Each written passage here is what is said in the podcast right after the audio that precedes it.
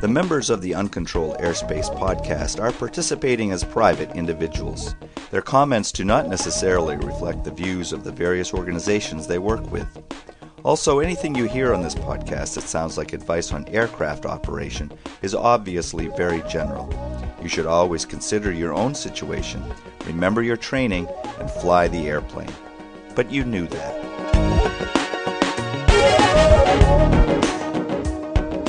Stumbled onto something great at my local neighborhood beverage store yesterday. What's that? Viennese 1888 Bock beer. Their spring, one of their. I think I've seen that little here. I might have Yeah. some of that. I'm not sure. What's it like? Uh, it's it's it, it's good. It's a little lighter than most of the other Leinie's that I've been fond of, but it's not real sweet. It's got a a nice uh, hoppy taste to it, but it's it's lighter in color and lighter on the palate. I see. Okay. well, I'm glad you're well supplied there, David. David, a picture. I'm not really sure I want them. I know, really. um, did you see this airplane? This is like I've seen some oddly painted airplanes Yeah. in my time. Kawasaki green, man. Is that what it is? I never thought of it that way. Kawasaki. Yeah, that's what it Kawasaki is. green. That's the base color. This is. Uh, uh, I want to see it do a wheelie. What is this? Is this a 737? I'm terrible at Yeah, it's a seven. It's the 737. 737 from what is it? Kal- Kulula. Kulula, right? Airlines, South Africa, and uh, and it's it's largely Kawasaki green, but it's actually annotated. All right, there's all sorts of, of labels all over the airplane. It's uh, this is the nose cone, and this is where the co-captain sits, and and uh, Uh, Yeah, they're calling the livery Flying 101, and Uh-huh. that's what it says on the forward, the fuselage ahead of the wing has fl- Flying 101 painted in big white lettering, and then the rest of the airplane is illustrated and all the components. Engine number one, wing one, uh, you know, I haven't been flying all that long. I haven't been flying all that many years, but I have found in general that placards are more useful when they're inside the airplane. Uh, and that's like, hang on, hang on, sir. I've got to go look out the window. I, it's like, I don't know. It's it's a Yeah, cool but it's con- not for it's not for the people that bought the tickets. They they don't need to be sold. They've already put their money up. Well, what's it? Oh, I know what it's for. I'm just. This is for the rescue crew. Oh, is that what it is? Okay. Yeah. cut yeah. here. Right. Yeah. Exactly. They've got they got you know the black box is labeled and you know the the front door is labeled Right, the things black like boxes that. are actually bright orange. Uh, I always thought that was fun. The black boxes, But, why don't uh, they make the whole airplane out of the same stuff? Because the black box always survives. cargo door wing number two. so I'm guessing Yeah. the other one's labeled wing number one. Uh, let's see now. What does that say? It says uh, uh, it, something ducts, air. I can't quite make it out. It's kind of at a funny angle here. On the top, just over the wing, uh, on the top of the fuselage, about uh, at the wing here. Let's see. Well, let's see if we blow that up. Which which image? There's the, the like image that- from the front quarter, quarter, the one that's sort of from in front, sort of. I love the label Top right. the captain's side, the big cheese. Is that what it says? I'm looking at that one now. Jump seat, galley, It avionics. says aircon for like air conditioning. Is that where the avionics are? Really? That's interesting. Yeah, the avionics bay. Yeah. It shows the avionics as being sort of under the seventh row of seats or so, 4th 5th Mm-hmm. row of seats, something like that. That's kind of interesting. Engine number one, wing number one, 28,000 pounds. Uh, th- throne zone. What the heck is that? The uh, the emergency zone? the emergency, emergency exit row exits. seats are called throne zones. Okay, uh, and they've labeled two of the windows just in case. Um, it's kind of interesting. It's pretty. It's, I mean, it's not pretty. It's interesting. painted the they painted the I don't know what you call you call them wheel covers on a car. Painted those the same color. And that that's where I draw the line. Yeah. Now, Jeb, you had Loo. your They use they call it a loo. well, it's South Africa, yeah. Jeb, Right. you uh, had occasion to have your airplane refinished um, a few years back because of the Yeah. hail thing. D- Uh-huh. Did you? And you must have had it repainted at that time, right? Well, I, it was it was less than a year out of a, a twelve thousand dollar paint job when it got some hail damage. Okay. Well, in then in either two either of those two paint jobs, did you kind of go the whole uh, scheme design thing? Did you decide what you wanted your airplane to look like, or did I, you just? I did. I didn't. Um, I didn't use uh, Craig Barrett's service at the right. time. No, I, I, but I didn't mean to suggest you I did. kind of- I'm just wondering no, no, how much thought you put into the whole subject of. I put a lot your of thought into it. Yeah. What, Put a lot were of your- thought into What it. What were the considerations? what were you going for? What was the you know what was your thinking? Something different, first of all. Uh-huh. Um, um, at the time, this was really before Craig's thing got going. Um, at the time, there were just a lot of very similar paint jobs out there. Mm-hmm. um, and I wanted something that was distinctive. I wanted something that was clean, that was uncluttered, uh, that was mostly white, um, and that you know combined you know several different things. Um, I got what I wanted. I, Did- did- I, did you use one of these- with that paint job. Did you use one of these programs with uh, you know the templates for the debonair and color I- I did- and all that? I did find some line drawings, just line drawings, and um, sat down with a pencil and some markers and things like that, and started making a bunch of uh, what started out to be very ugly pictures. and uh, Yeah, that would be me too. Yeah.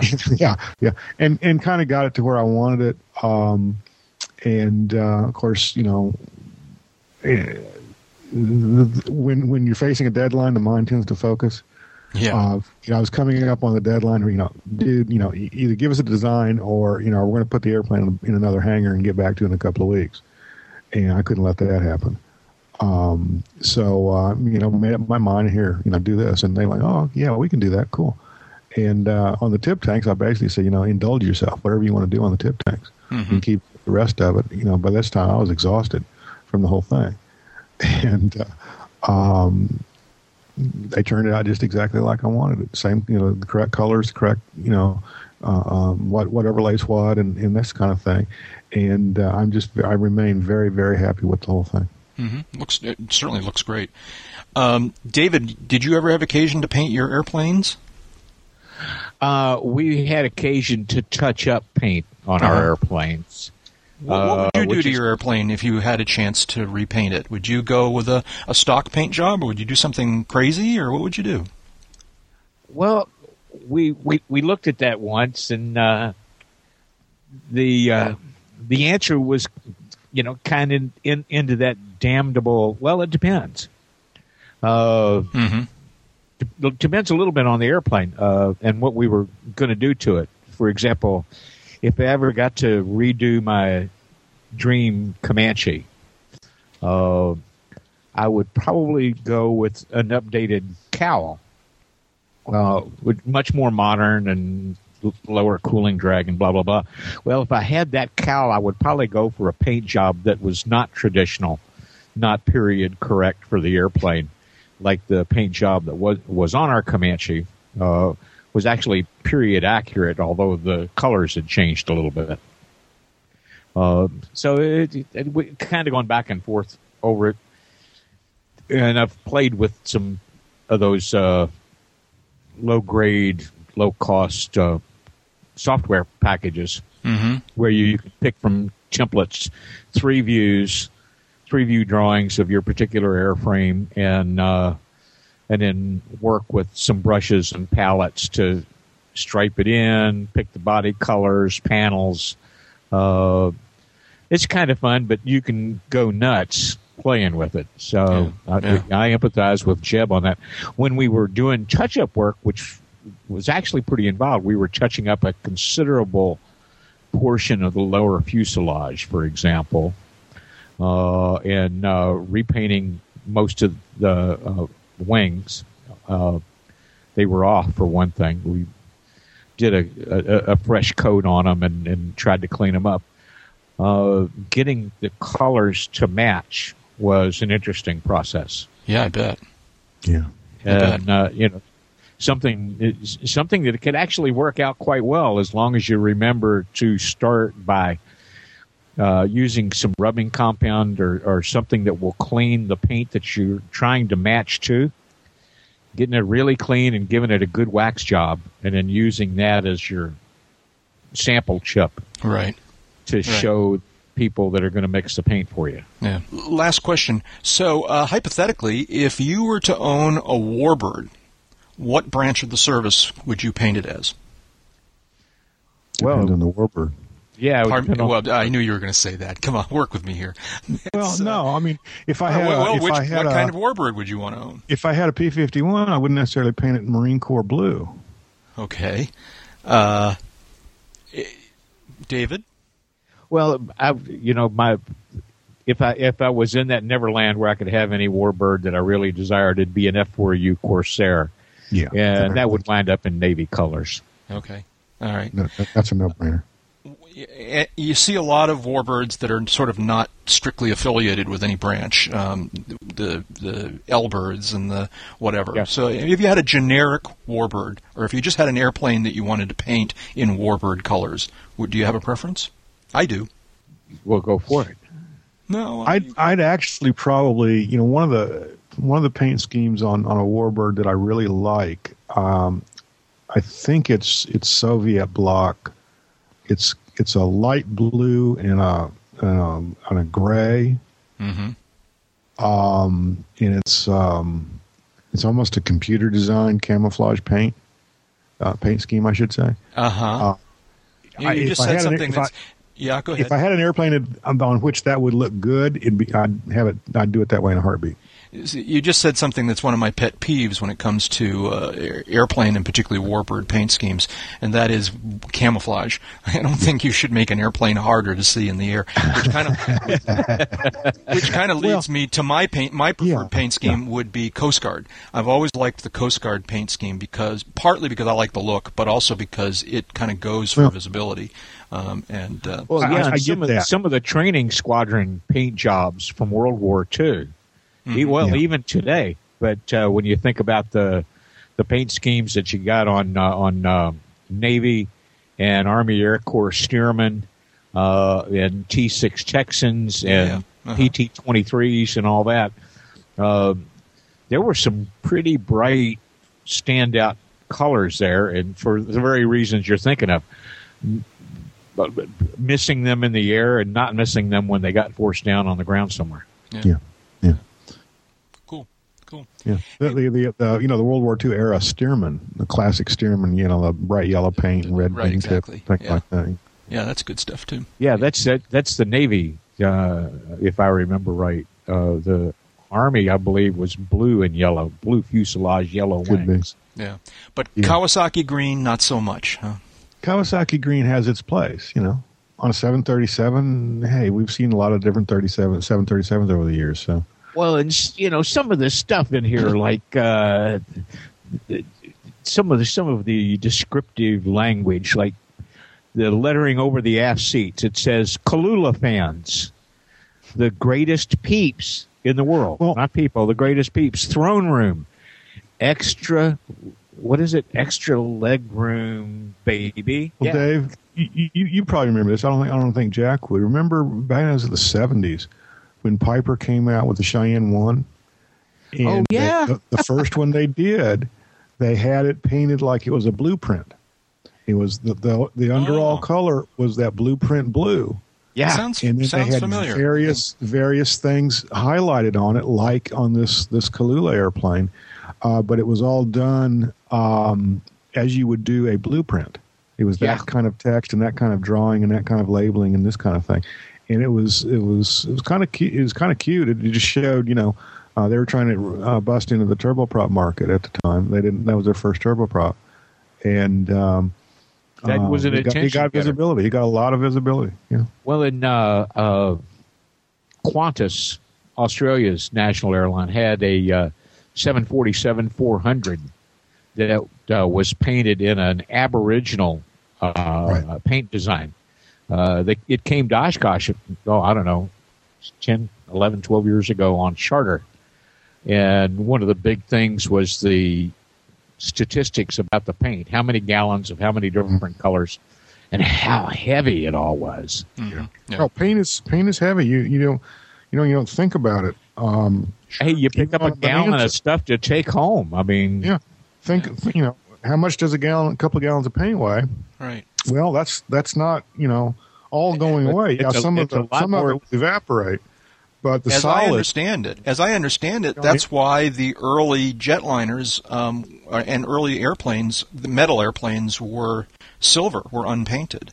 Yeah. Was because the weight of the paint made a difference back That's a lot of it. They didn't know any better back then either, and uh, um, you really have to maintain a polished airplane. That's Uh, true. Keep clean and keep corrosion off of it.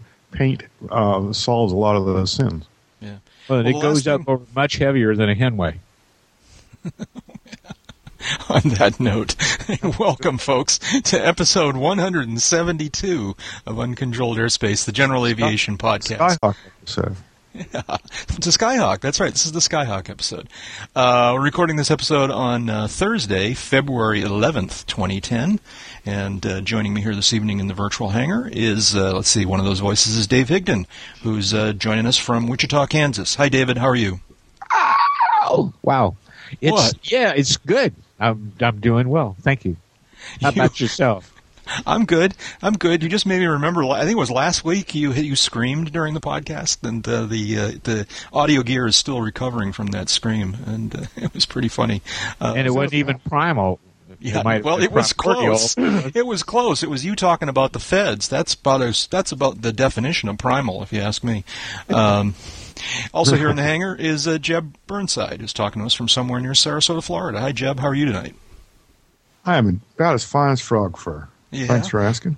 So we got I'm- into a I'm little basking- Twitter Twitter pissing match this afternoon. this afternoon. You Don't, trying to don't one up mess me, with man. man. I Don't- know. Don't don't screw with me on, on airport picks, man. I will I screw you over I every time. To, I was trying to like get a little uh, get a little cred or something going here, you know, about uh, something I'll talk about in a second. And you had to one up me here with your. Although I was well, see, I didn't want to get into the whole pissing match thing because I was. no, you know, no, you could have. And My and- picture was from like today. You had to dig up one from a year ago. So uh, It was April, yeah, and the same airplane. I'll probably see the same airplane and be able to take the same shot this weekend. you probably will. You really will. And I'm Jack Hodgson, and uh, and I'm talking to you tonight from uh, somewhere near Gate Alpha 35 at the Detroit Metropolitan Airport. I'm not kidding, man. I'm not kidding. I'm in, I'm I'm looking- in the TSA guard lounge, handcuffed. they This gave me the- my laptop back, but um, uh, This is the I don't know how long we'll be able to do this tonight. This might be a short episode. this is It- the it- the nice thing about it is that the room is cheap and you get all the airline food that you can find. Oh lordy, don't let's stop. All right, so here's But the story. The liquor only comes in those little bottles. Here's the story. This is the Airport Westin. All right, um, it's literally in the corner. So you got one of those three of these terminal um, buildings at uh, at least I think there's three, but the, the of here at uh, at uh, DTW, and uh, really really long straight, you know, with all the gates on one on both sides. All right, and um, and and the very center of this long thin building, all right, is the entryway out to where they have baggage claim and tickets on the other level, and you know where you pick up your cabs and your rental cars and whatnot. And nestled into the corner, so so picture this as a T with a really really long top. Nestled into the corner of this T, all right, is this Westin Hotel. It's just like right here. When I was when they when they made these plans for me to come here, they said you're going, you're going to stay at the airport Westin, and it's on the airport grounds, and I and and you're going to take a shuttle from the terminal to the hotel. And I figured, okay, that makes sense. You know, I've seen these airport hotels before. So my plane arrives, and we go to the gate, and I walk off the airplane up onto the concourse, and I'm walking down the concourse, you know, sort of thinking I'm headed to ground transportation, you know, where you get taxis and shuttles and stuff. And as I'm getting to the point in the concourse where you turn off to go down towards baggage claim, I'm seeing not only signs that say ground transportation, but I'm seeing signs that say hotel, and they're pointing in a different direction. And I'm walk a little bit further, and I mm-hmm. suddenly realize that in between the Chili's and the McDonald's on the concourse is the entrance to the Westin Hotel, and you like walk through the through the gateway here, all right, and you're like like 50 steps down the little ramp and you're suddenly in the lobby of the hotel. All right. I mean, you're like right there. It's got, they've got their own private TSA security gate. All right.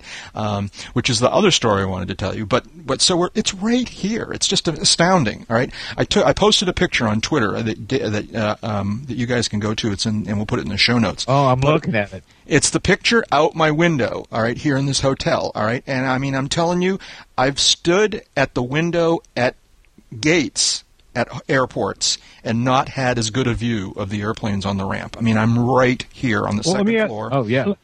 Let me let me ask you two questions, Jack. Y- yeah. One, can you open the window? Can you can you open the window, the hotel window? Can you No, open and it? I wouldn't be half surprised if it's like missile proof or something like that. You know, it's like okay. All right. serious. That, that, that was that's one question.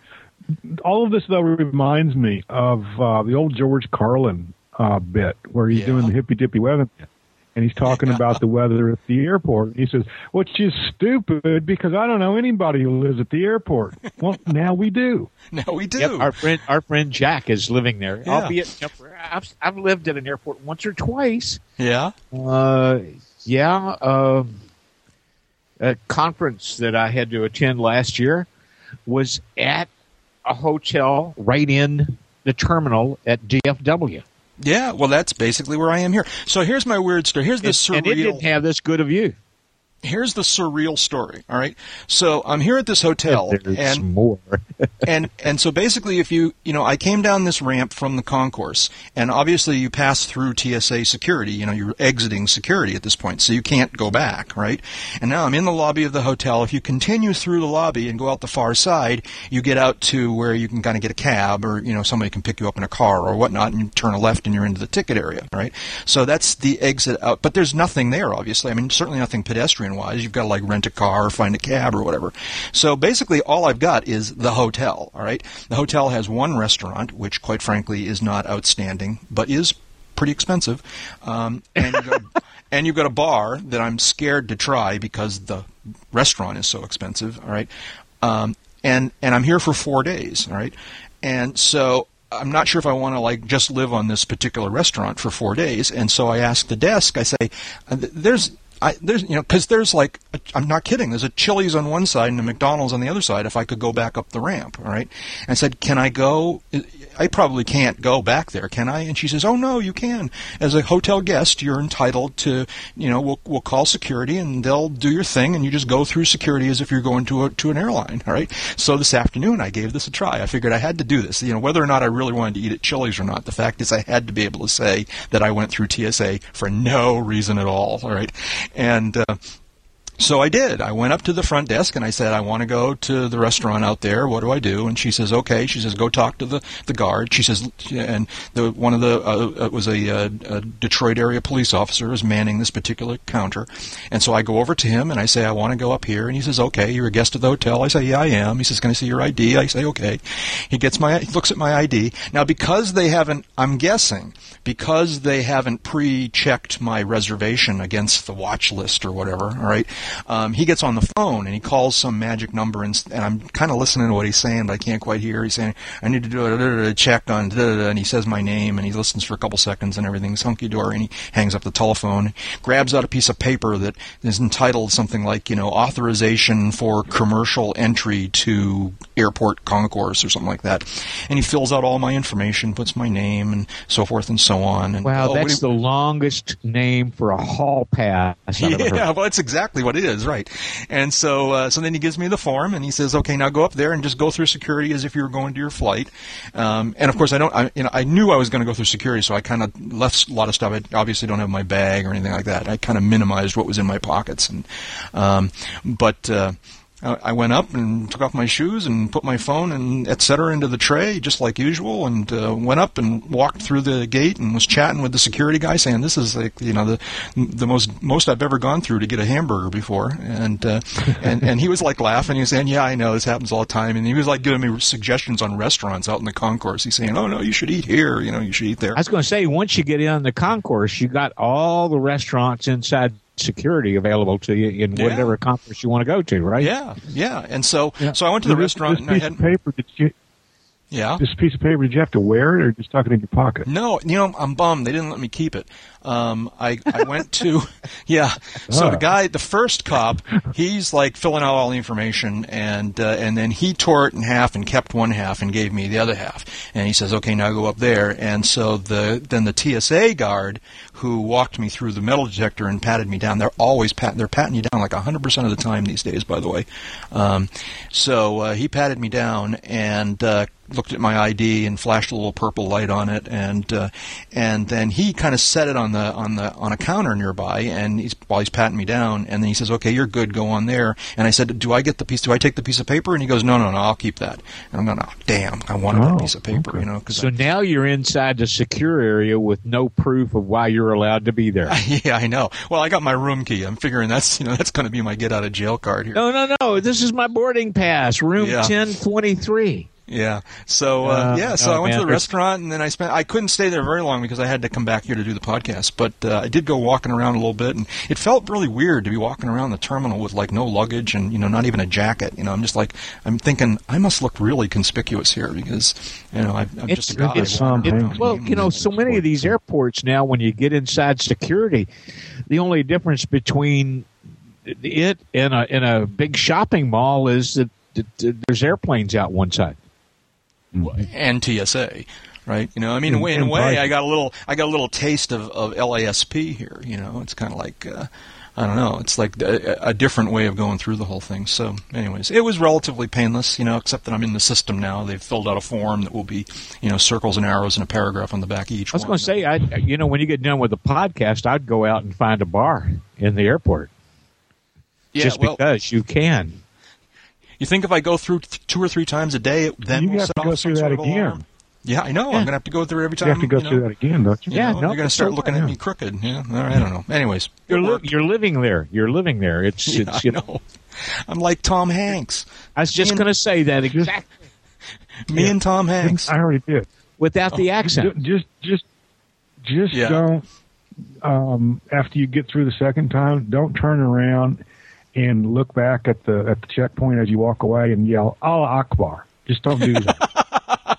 yeah, that's what to do. Sure, very clever, very clever. But but do be sure and ask the, the, the nice guy at TSA. Is it?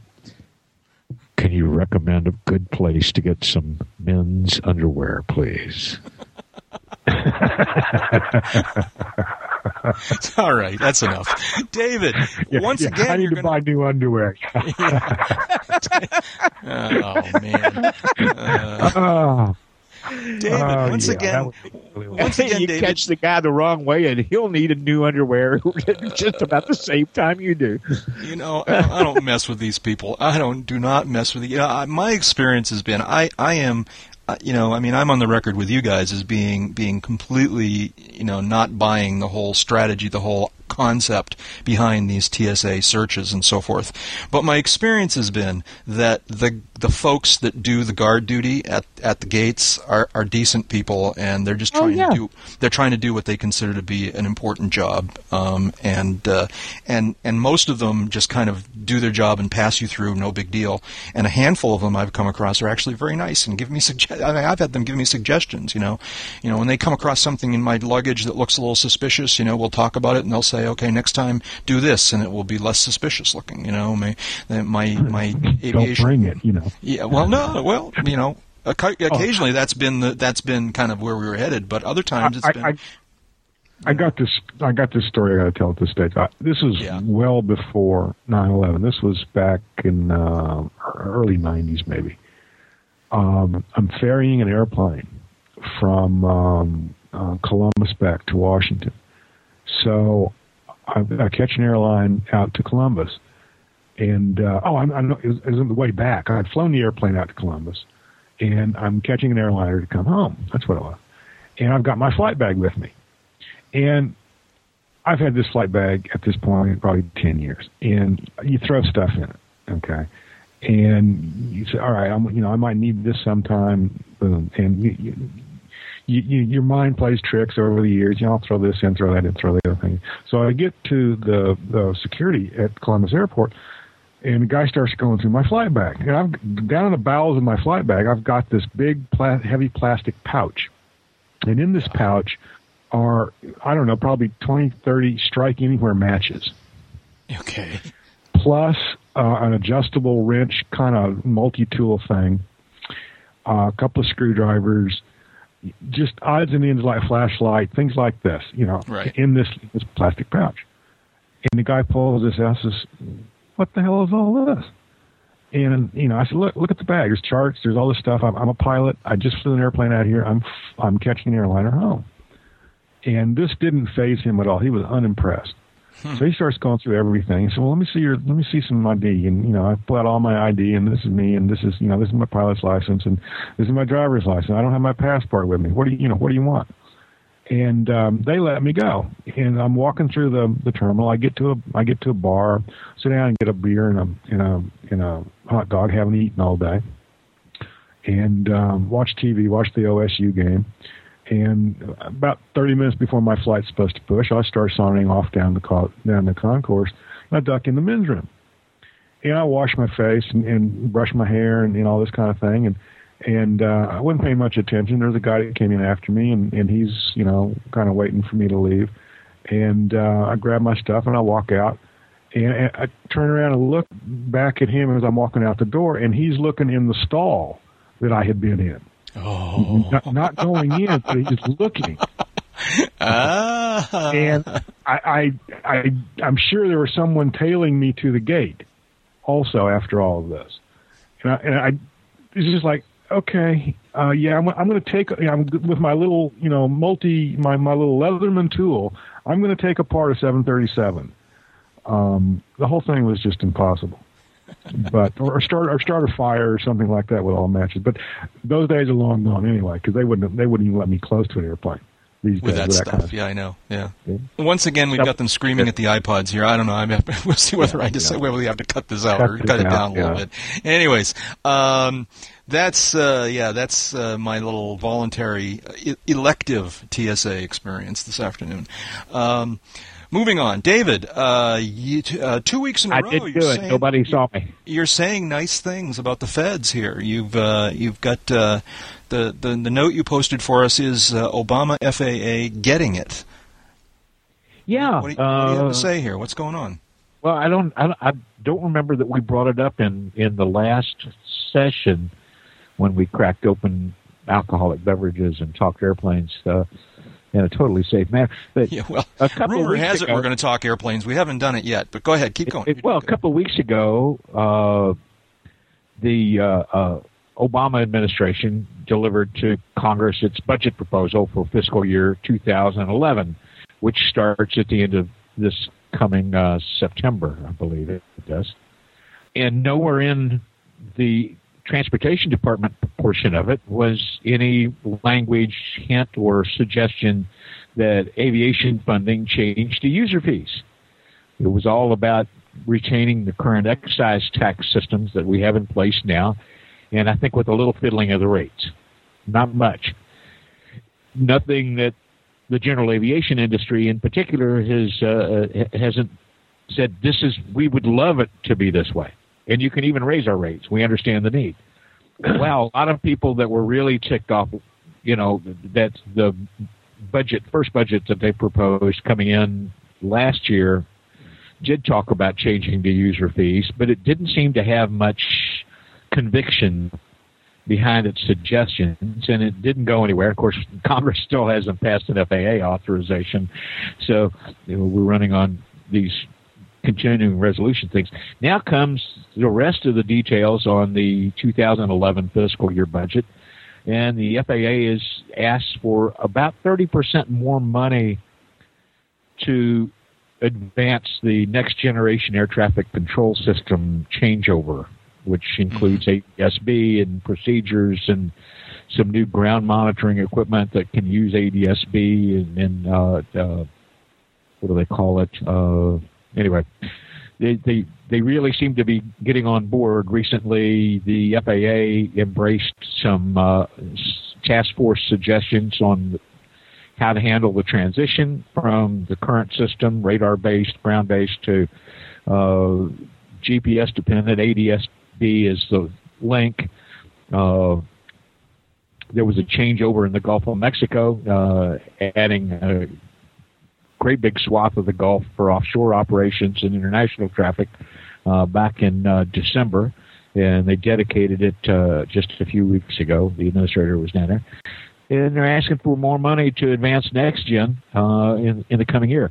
That those are all kind of in, indicative to me of an administration that's getting it in terms of the need to advance this changeover do it expeditiously because it'll be cheaper in the long run to do it expeditiously, and uh, putting their suggestions for money where their mouth is.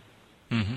As opposed to saying, acknowledging that this change needs to happen, and as soon as we're able to afford it, we'll think about doing it, which Yeah. is what we've had administrations of both stripes do in the past. So, On the other hand, this is an administration that, in its earliest first days, made noises like they thought user fees were a good idea. Now, I guess they've been educated or or convinced of the political reality. But are, aren't you still a little nervous that uh, that they've got in the back of their heads that user fees are the way to go before they're done?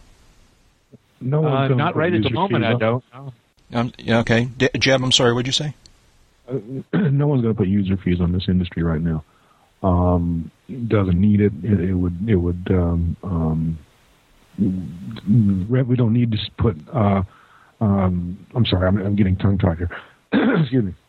Um, the way the economy is right now, we don't need any more user fees on on this segment of the industry or on on the airlines for that matter either.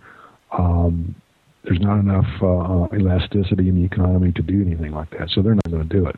Two years from now, uh, things might be another story. But uh, uh, in addition, um, yeah, this is a good thing for the time being. The flip side of which is there's some other things like this through the fence uh, issue that we've talked about in the past, the past couple three episodes maybe, um, that has not has yet to be resolved, and uh, Yeah.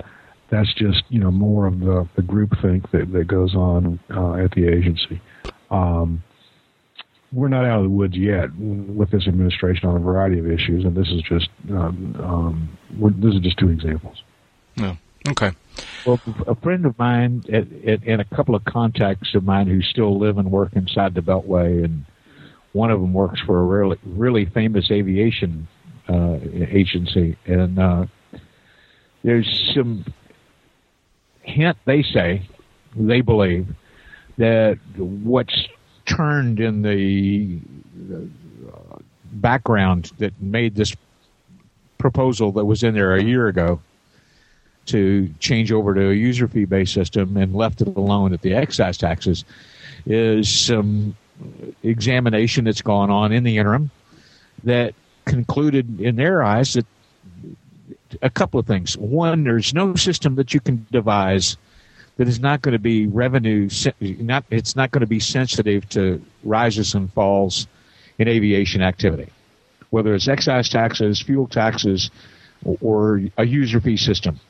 If people slow down on how much they're flying pull back on how much they're flying airlines and GA revenues are going to go down under both systems. So the argument that user fees were a way to solve the problem of the fluctuation in excise tax revenues Second, there seemed to be some awareness that the uh, the excise tax system, for all of its supposed uh, gains in fairness and split, which we don't acknowledge is true, there was no way to do that without making the whole system much more expensive at the infrastructure level. At the level where somebody's got to bill it, somebody's got to collect it, somebody's got to account for it before it can be spent is exponentially more expensive to do than just saying, okay, it's like sales tax. You add a percentage, you remit, and it goes into the hopper. Very straightforward, very simple. Everybody understands that there's no, well, let's see, you got a flight plan briefing, and then you filed and you went six segments. And you were in the system for two hours and 53 minutes at so many dollars an hour and so many dollars a minute and so many dollars per second and and having to invoice for all that.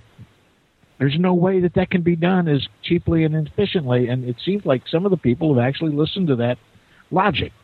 Mm-hmm. And and the third thing is, like Jeb said, in this economy, nobody is going to get any mileage out of suggesting anything new like a user fee, even if it wound up being the same amount of money coming out of people's pockets. It's just not well timed and it doesn't sell well. To which Yeah. I say, yay! Yay. Okay. Moving on here. So, uh, as Jeb is so fond of pointing out to us, uh, he lives in the only place in America where it isn't snowing right now. Um, it's just like snowing all over America, and and most notably, um, most dramatically, some in some cases most tragically, um, it's snowing pretty good across the uh, middle of the eastern seaboard, um, uh, Philadelphia down to Washington D.C. and and to the south. Um, one of the news stories I saw recently was about some hangars that got damaged at Manassas, Jeb, um, which of course is, is your old old airport before you headed south. Um, I, I, just had this image that it's like that's the hangar that you used to keep the Debbie in, and you got it out just in time. No, it wasn't. Um, the, the, I'm familiar with the hangar. Obviously, that did collapse. It was a relatively new hangar, as, as it turned out. Uh-huh. Um, there were no airplanes in the. There, there was. There's been several collapses of note here. Let's talk about them real quickly. Um, all of them in the Washington area. Um, one was at the Manassas Airport. Uh, it was a hangar um, operated anyway by Dulles Aviation, which is an FBO based at Manassas, not at Dulles. Um, it was an empty hangar. Uh, I think that some people were maybe staying in it overnight so they could work on getting the airplane open, or the airport open the next morning. Uh, I heard a report that one of them was slightly injured when this occurred. The other four got out okay.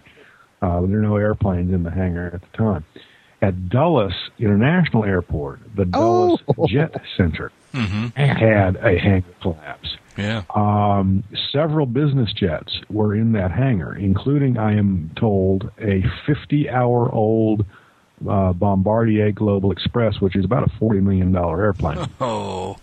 Yeah. A couple of Hawkers and, and all the other, all, all kinds of nice, fun hardware. Um, the pictures I saw, and they're out there. Uh, somebody, I think it's on, they're on Flickr somewhere. Uh, pictures I saw had two or three airplanes sitting on their tails, looking looking like all the other pictures you see of Cessna 152 sitting on their tails on tie downs right. in that area. Yeah. Okay. But these, these were these airplanes, these biz jets, had a building on top of them. Yeah, okay. Um, um, not funny. So, now, the, the, third, real, real quickly, there yeah. was a third collapse, and this this is potentially the most serious of them all. We don't know yet. Uh, the Paul E. Garber facility in Silver Hill, Maryland, which yeah. is the eastern suburbs of uh, D.C. Um, for years. That's where the Smithsonian did all of their restoration work. Oh, at that Garber facility. I, I had heard uh, it was a uh, Smithsonian facility. I didn't realize it was an air and space yeah. facility. Yeah, yeah air and space. It's it, their, that's it's what it their was. storage um, area, their restoration area. All uh-huh. that goes on at Silver Hill. Oh wow! Well, this, this was their this was their former storage and, and restoration area. They still have uh, artifacts stored there, and uh, they still do some work there. Most of that has shifted out to the Dulles facility, but um, and I, have been to the Garber facility before. I've got some somewhere some great uh, photos of, of going around through there. Uh, this was back, you know, 20, 20 25 years ago. Uh, there was a collapse. Uh, it, it, did affect some of the Garber facility buildings. Um, the we don't know yet what was in in those buildings and what the condition of those artifacts might be. Mm. Uh, could be plane parts, could be you know disassembled airplanes, could be you know memorabilia. We don't know. Yeah. That's oh yeah, and we don't know the conditions. So. What about other GA facilities? What's the buzz on the uh, DC pilots list about other uh, GA uh, airports around the area? There's, there's, a guy on the DC pilots list who uh, he's on the management of the Leesburg, Virginia airport, the identifier for which is Juliet Yankee Oscar. And uh, he's been putting out some fairly consistent or, or, or informative and, and, and uh, timely reports. Uh, after the first big dump, the, the 20 plus inches, and, and uh, Leesburg supposedly got 34 and a half inches of snow. Yeah. Yeah. In the, uh, the first dump uh, over the weekend. Uh, they had just they'd been open less than 24 hours when the second uh, wave hit. second storm hit, and it's like uh, uniform Foxtrot November. Until further notice, they are closed. Mm. Uh, stick a fork in them. They might be open for the weekend. I haven't seen any updates. Um, but the second storm uh, that you know basically there's two storms here. The first one was 20 inches, the, minimum. The the second one was 10 inches minimum. The second storm also came with you know, like 30 knot winds. It was it was blizzard conditions where the first one was just a heavy snowfall. So there's a lot of people still hunkered down up there, and uh, uh, there's a lot of airplanes that won't be flying for another week or two. Well, and, and, and you think about the whammy of these places in the uh, Virginia through New York areas have taken, because these are areas. This is a big wide swath of the eastern seaboard that got spanked by snow really badly to the tune of shutting down airports and thousands of flights canceled the weekend prior to Christmas. So this is the third time Right. in what eight weeks, Yeah. seven weeks. I guess seven weeks. Third time in seven weeks, six or seven weeks. Uh, they've been, you know, just blistered by winter weather. Uh, and I, you know, the, the the funny joke I heard from a buddy of mine in uh, in in D.C. was uh, that after seeing the pictures of the collapsed hangar at uh, the uh, Dulles Airport with the Global Expresses and and Gulfstreams sitting on their uh, on their tails, that both Gulfstream and Bombardier have announced new tailwheel versions of their Global Express and the and the, and the G500 because they just look so cool, sitting nose high like that. Can you say wheelie? yeah. Ah, that's that's mean. That's just mean. Well, the winter's But, uh, not over um, either. I, I will say this about Yeah. I will, yeah, I will say this though. Um, uh, my buddy uh, Lee, my mechanic, uh, Yeah. excuse me, the man in black, the satanic mechanic, um, left here earlier this week, headed back to DC. Well, that's just Um, good and timing. I just talked to him an hour or so before we started this. yeah. Yeah, I st- talked to him an hour or so before he, we started this. He got back just fine. The, the roads were clear, uh, no issues, um, and um, you know he's looking forward to spending a few days in winter wonderland. But uh, at least at least you can get around by car, at least on the major roads up there. It's kind of ironic that you know, and, and I've seen the similar kind of stories. You were describing the you know airplanes in the hangars getting damaged, and it, it suddenly made me think to some similar stories of hurricane damage, where you you know you think that you know I'm I'm blessed to be able to put my airplane in a hangar, but in some cases the the most well, certainly the visually most stunning damage that comes out of hurricanes, air, aviation-wise, uh, is uh, is when a hangar gets destroyed and everything in it gets wrecked by the hangar. Um, it's kind of sad. It's kind of a ironic turn. Uh, weather and hangars can can produce some strange results. Uh, Yeah, we've talked Real about quick- ice and so forth in the past. Right, real quick and dirty had a uh, a, a winter several years ago where the uh, snow, freezing rain, and warming cooling cycles. My airport manager needed 48 hours notice if I could give it, so that they could torch the rolling tracks for my hangar doors Right. to the point where they melted the ice out of it. Uh, and it was a real fine line because the, the, the, the tracks connected to the hangar next to it. And if you melted theirs, it ran into yours again. It was very bad. Uh, a really big winter storm that we had uh, a couple of years later with just momentous, monumental north northwest winds, and we had a north facing hangar. Uh, we we got a lot of snow built up on it, which was okay, but the winds took the hangar doors off their roller tracks. And from some dent of good fortune, when the doors fell, they fell out, Out, instead of yeah. into the hangar. Oh, got lucky that time. Yeah, really, really. And uh, we were unable to get into the hangar for a few days uh, one spring in between these two extremes when uh, tornadic weather that came through the Wichita area and areas east of it produced some straight line winds so strong that it ra- it lifted the roof on our row of T hangars hmm and wedged a bunch of the doors. Yeah. and they had to get something in, some cranes in to lift the roof, and in what had been secure by its own weight for years, they came back through and drilled and put bolts through Yeah. to hold the roof down to the sidewalls after that. Yeah, that's what they do. That's part of what they do when they're trying to earthquake-proof buildings. Is that they they you know, they want to make sure that your house is bolted to the foundation, so that it can't vibrate off the foundation. So yeah, it's all all these weird environmental things. Anyways, we our thoughts go out to all of our aviation friends in the Central Atlantic states that are having just a brutal winter, and it's not over yet. So we'll see what's going to happen. Um, moving on. And, and and to our friend to our friends in the air traffic service, uh, that work that part of the country, like Washington Center and Atlanta and, and New York and all that. Uh, we hope you're enjoying the downtime. Yeah, I know. Days off. Snow day. Snow day. All right. Uh, let's see now. Uh, th- I, th- I'm not sure there's really a story here, but it's sort of a follow up to things we've talked about in the past. Um, w- we talk from time to time about uh, uh, UAVs and RPVs, un- un- unmanned aerial vehicles, Aerial and remotely piloted vehicles. Uh, uh, most notably, the Predator that we, we saw in, in and and if you're Steve Tupper threw things at um, at Oshkosh last summer. Um, and I had kind of vaguely remembered hearing that there were schools now that were starting to do uh, do uh, courses to uh, do flight training and operations training for these kinds of things. Two stories came up in the recent past on this subject. The first um, from uh, KSU, that's Kansas State University. Is that what it is, David? That's that's correct. Federal Up officials- in Salina.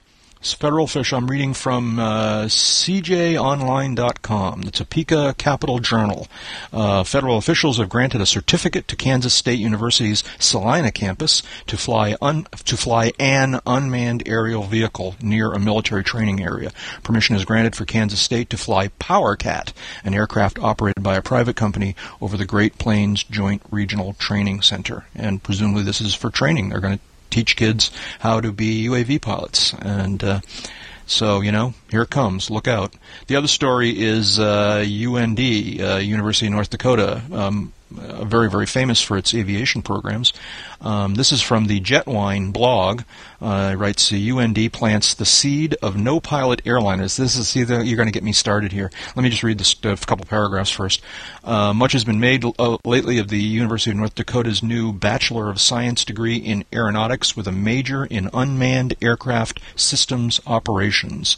Uh, taught at the uh, at the Aerospace uh, Sciences Center in uh, Grand Forks. Um, UND is quick to point out that right now the military is the primary career opportunity for UAV pilots, but let's be honest, the no pilot airliner is just around the corner. Uh, I think this is, well, I don't know. What do you think about that statement? Let me just. I think that's a wide, long, yeah, sweeping yeah, it's- corner. I know.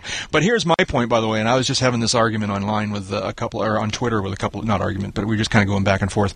Uh, I'm not totally comfortable with these these aircraft at all, but I they are not unpiloted aircraft. All right, um, unpiloted um, is a whole other thing. These are these are remotely piloted vehicles, and Well, uh, some Jack. some some some Hey, hey, unmanned hang on a aerial vehicles are un, are unpiloted. Have you all noticed who wrote this? who wrote? th- oh, Scott Spangler wrote this. Okay, yeah, Yeah. Well, then that's a good source to me. Um, Yeah. and uh, Scott Scotty does a lot of work with Jetwhine.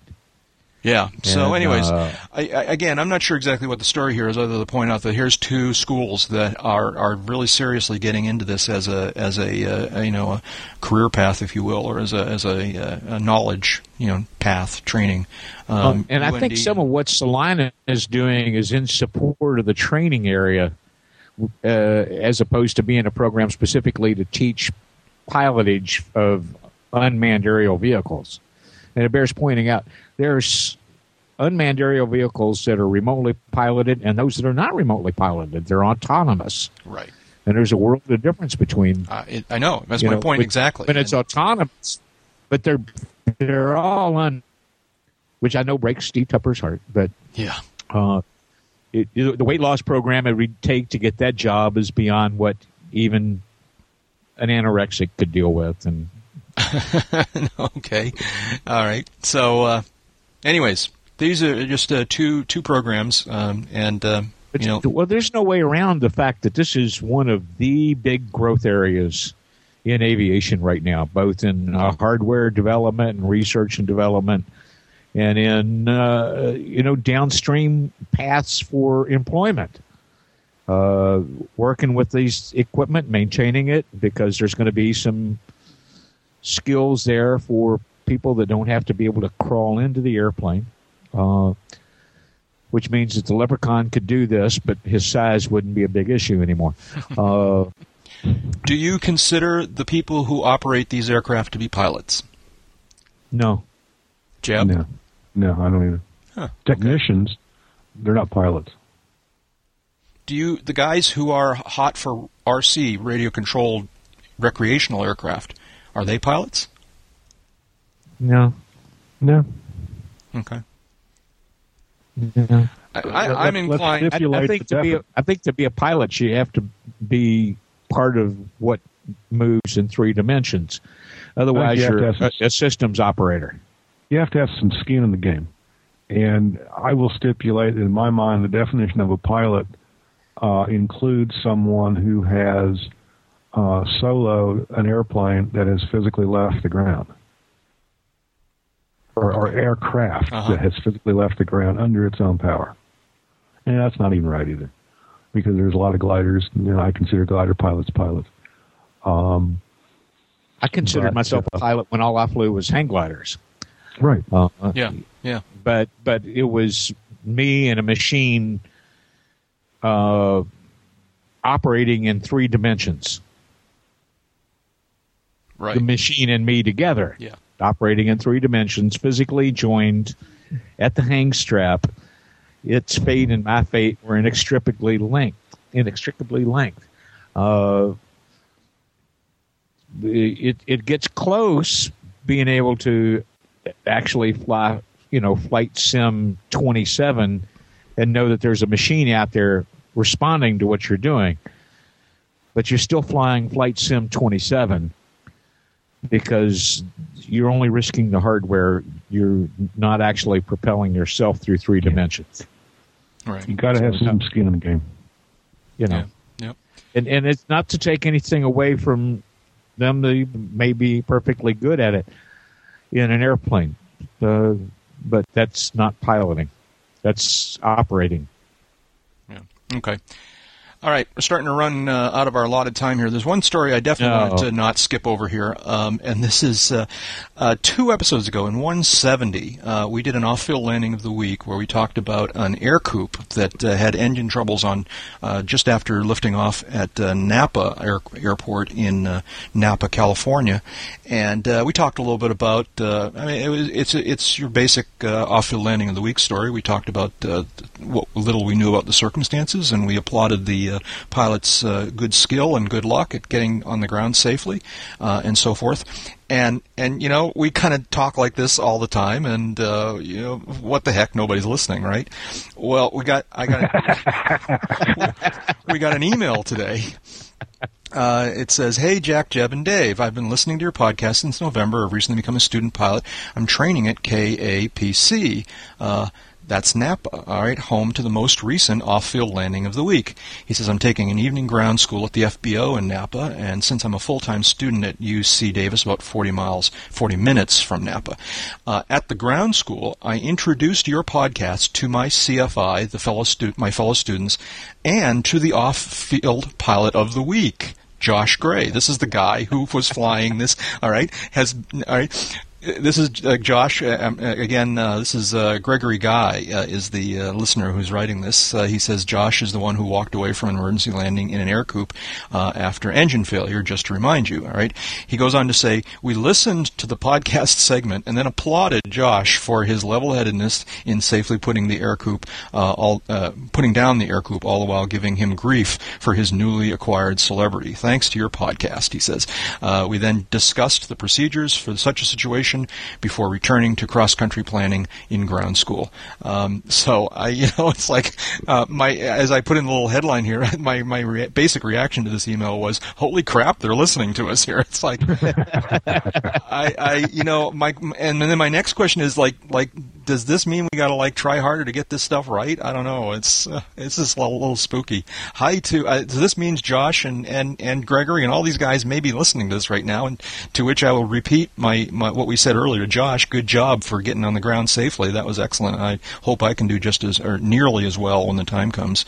Um, and uh, I had to go back and but I had to go back and listen to that segment to earlier today just to make sure I could like, oh my God, what did we say? You know, did we say something you know awful about this guy? Did we making jokes or anything? But uh, fortunately, we were very respectful, as we should have been, um, uh, about his uh, his accomplishment here. I don't know. What do you got? What's your guys' take on this?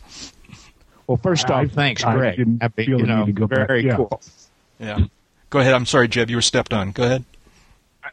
I was, I was just going to say I didn't, I didn't really feel the need to go back and check what I'd said because I didn't think I would have said anything, you know, uh, critical or anything like Yeah, that. you never say But, anything you know, outrageous on this say- say- podcast. say yeah, say the same thing all over again. You know, nicely done. Uh, any landing you can walk away from. Um, I hate it when the airplane soils the bed like that, but it does happen. And uh, uh, there, but by the grace of God, go I. Uh, get right back up on the horse. We'll see you. We'll see you. You know, at the next tight end, the next uh, ram. Yeah, And that's right. and for me, I I hope we get to meet you too, Greg. Uh, as things stand right now, I think it's uh, Oshkosh is on the dance card that all three of us are planning to uh, to uh, work this year. So we hope to see you there, and we'll probably be hanging out somewhere near the radio station opening day and closing day. Yeah, or come by the newspaper. Bring the Ercoupe with you. Yeah. Yeah, that's yeah, yeah. Bring that Ercoupe over. All right, I think that's uh, that's enough for today. Shout outs. Anybody got any shout outs? I've got one. Go ahead. I go first. I've got Um, two actually. This is a sh- well. All right, if you got two, then we'll split them up here. You do your first one right now. Oh, okay. Put you on the spot here. Okay, Well, you you look yours up, and I'll you, do mine. you remember all right, go ahead. All right. You, you remember? Um, it's been several episodes ago now, uh, maybe uh, maybe a year or so ago now, because I think this program started about a year ago. Um, we were we were talking about something we, that was uh, um, a Canadian uh, cable television program called Ice Pilots Oh yeah, yep. that uh, we had never seen before, uh, but we had seen the promos for it. We'd seen the website for it. It wasn't available in the U.S. Uh, it was Canadian History Channel, which is not the same as the, the U.S. History Channel. Well, there's a website uh, on which all of the episodes of Ice Pilots are available for free in, in the time it takes to watch them. Uh, and uh, I have I have become addicted to this. Okay, um, it's just great to me anyway. Great television, lots of cool airplanes. Uh, looking at a uh,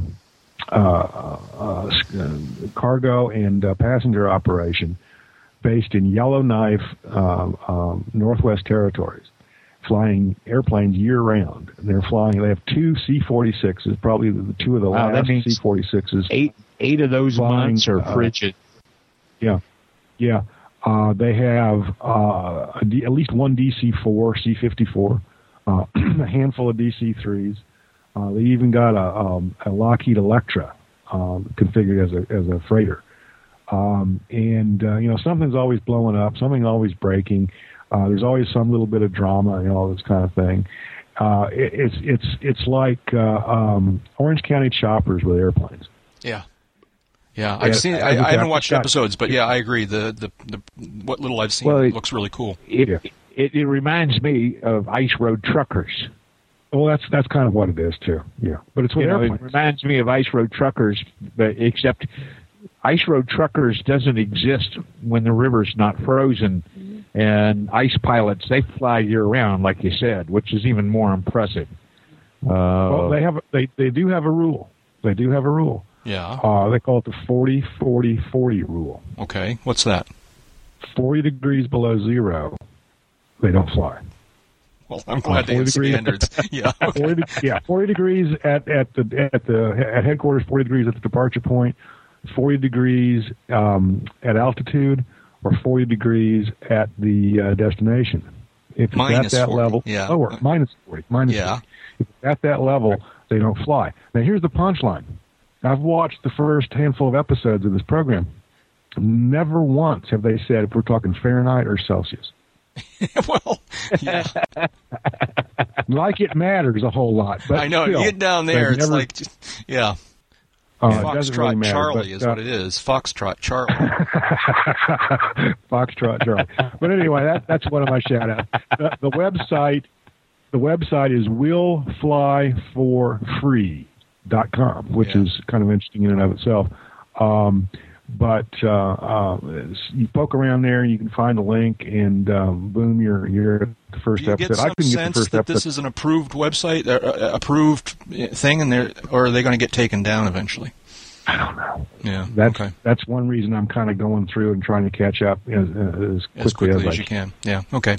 Uh, Anyway, go ahead. Yeah, I'm going to check it out. Absolutely. Um, here's my shout out. Uh, and you know what? I- We actually did this as a shout out probably a month or maybe six weeks ago. And then for technical reasons, I had to cut it. And I meant to put it back in to do it the next week. And then I kind of forgot. And then the next week and the next week. Um, but this is, so this is a long overdue shout out for something that's really cool. And that is that the, uh, the Pilot Cast podcast has returned. Um, it's, uh, the Pilot Cast for the few people out there not, not aware. Um, yeah, we did do it, but I had to cut it. All right, so uh, we're doing it now. I want to catch up here. I want people to know about this because it's pretty cool. Uh, Pilotcast for the few people Strangest, I just had the strangest sense of deja vu. not in people not in the know. The Pilot Cast is one of the very earliest aviation podcasts that was out there. Um, believe it or not, they predated predated us even. All right, um, and uh, they they uh, they sort of uh, blazed the trail, so to speak. Um, and we're doing great things for a long time, and then they went into sort of a hiatus uh, for much of the, the past year, and now they've come back. Um, it's got part of the old cast and partly a new cast. It's uh, primarily made up of Pilot Kent and Pilot Bill and Pilot Tiffany, and uh, they do a new podcast every two weeks. Uh, they're up to, I think they've done four now in the past two months since they restarted. Um, n- notably, I think the most recent episode is the, what they're calling episode uh, 74. Um, it's called. It's got a title that I would. I wish I'd thought of this title and could use it somehow on one of our podcasts because they called this episode "A Rooster, a Sheep, and a Duck." and uh, uh, it turns out that uh, they had Walk as guests. Yeah, exactly. they had as uh, as guests on this particular episode uh, David Allen of the Pilot's Flight Podlog and Steve Tupper of Airspeed, and apparently So- it turned into this kind of trivia, uh, you know, uh, uh, aviation trivia extravaganza thing. So, Which, which one of them was the duck? well, you know, it's funny you should say that, but I uh, never mind. Uh, rumor has it. Uh, no, it's the whole of the story. I'll tell you later I'll, on. I'll I'll I'll lend you my truck for that duck. Yeah. so uh, if you haven't already caught on to the fact that Pilotcast is back, you should. Uh, you can learn more about them at pilotcast.com. And uh, that's my shout out. David, you got anything? And we're Real Jim- quick, Yep. Jim Jim P, who in forum was laying out his thinking on choosing an airplane, started a really good discussion. Uh, if you haven't checked it out in the forums area, check it out. Chime in with your two cents worth. It's been good.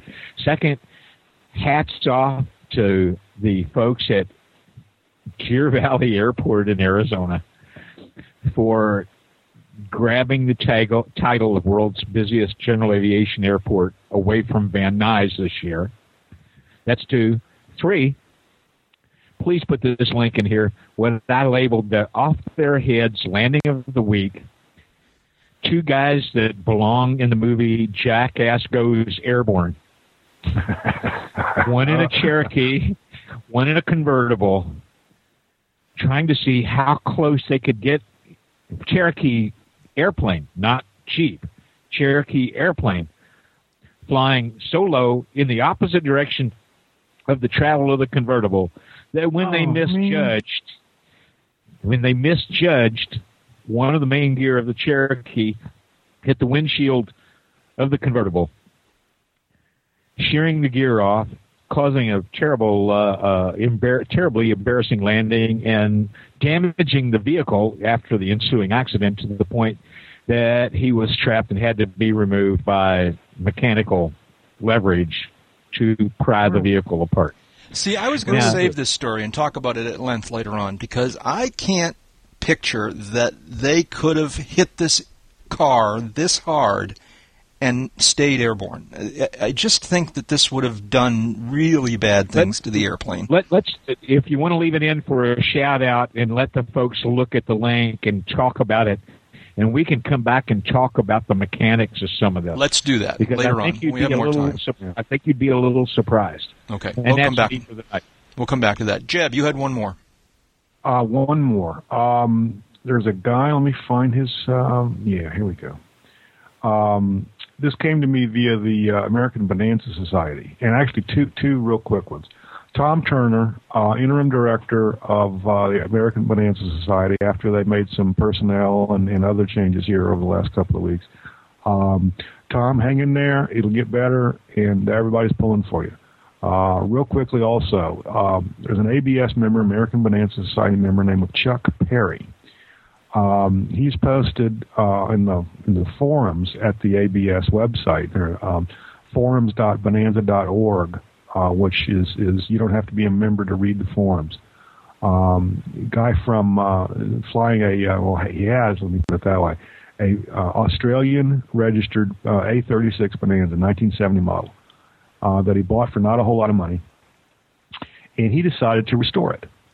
And there are just pages and pages and pages and pages of of photographs and commentary uh, of the inside of this Bonanza and, and how they've gone through it and literally have are rebuilding this thing almost piece by piece. Um, it's just fascinating stuff and shows you know the intricacies of some of these older uh, um, uh, metal airplanes. A lot of them are, are were, were hand built to begin with. This one's getting rebuilt, and uh, it's just just fascinating to me. Not because it's Bonanza, but just uh, of all of the uh, the intricacies and all the little parts and that are involved, and and what you find when you take apart an old airplane. And uh, hats off to Chuck cool. Berry for posting all this, for tackling all this project, and uh, we can't wait to see the finished product. Yeah, very cool. That does sound cool. I want to check that out. Yeah. Time to stick a fork in this one. Uh, Dave Higdon. Uh, Dave is a uh, is an aviation photographer, also an aviation journalist, and the U.S. editor for London's World Aircraft Sales magazine. David, where can people find you on the internet? avbuyer.com, AEA.net, aviation consumer something or other.com, uh, and I'm sorry, aviation safety something or other. Dot, uh, DaveHigdon.biz, uh, or Google me, and throughout the theoretical physicist and the guy who now is apparently the communications director for the Lady Professional Golf Association Tour. So, You sure that's not stepped your? up being a golf writer. I think that's your secret life, is what I think. And uh, Jeb Burnside uh, is uh, an aviation If I was going to cover a sport, the LPGA would be one of the more attractive options. Jeb Burnside is uh, an aviation journalist, currently serving as the editor in chief of Aviation Safety magazine. Jeb, where can people find you on the internet? Yeah, coincidentally, aviationsafetymagazine.com. Uh, personal website is still at uh, jeburnside.com, although I have a few ideas for, for freshening that up here in the near future, so I might get around to that. Um, occasionally I'll pop up on AvWeb uh, and on uh, aviationconsumer.com. There you go. And I'm Jack Hodgson. I'm a private pilot, a freelance writer, and a new media producer. You can learn more about me at jackhodgson.com and aroundthefield.net. Thanks to uh, Jeff Ward for creating our excellent show notes. Uh, thanks to Mike Morgan and Royce Earl and to the many other listeners who have created the show opening disclaimer clips. We're also very grateful for the financial support we receive from our listeners. For information on how you can make a donation to this podcast, see the Uncontrolled Airspace homepage and the box in the right-hand column labeled Tip Jar. It doesn't need to be very much, just 10 or $15 over the span of a year is a big help. And don't forget you can visit with us all at the Uncontrolled Airspace website. You can read the blog, you can view the forums, check out the aviation's movies list, the new ratings, web page of fame, and more. All of that is at uncontrolledairspace.com. David, you were going to say something? Live longer through aviation because time spent flying is not subtracted from your life's span. That's right, and that's enough talking. Let's go flying. TTFM.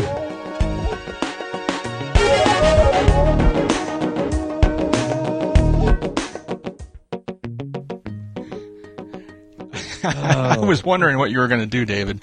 I don't know. I, uh, anyways, all right. Um, what do we got here? 34. Oh, what's he going to do about what? I left out the wiki reference.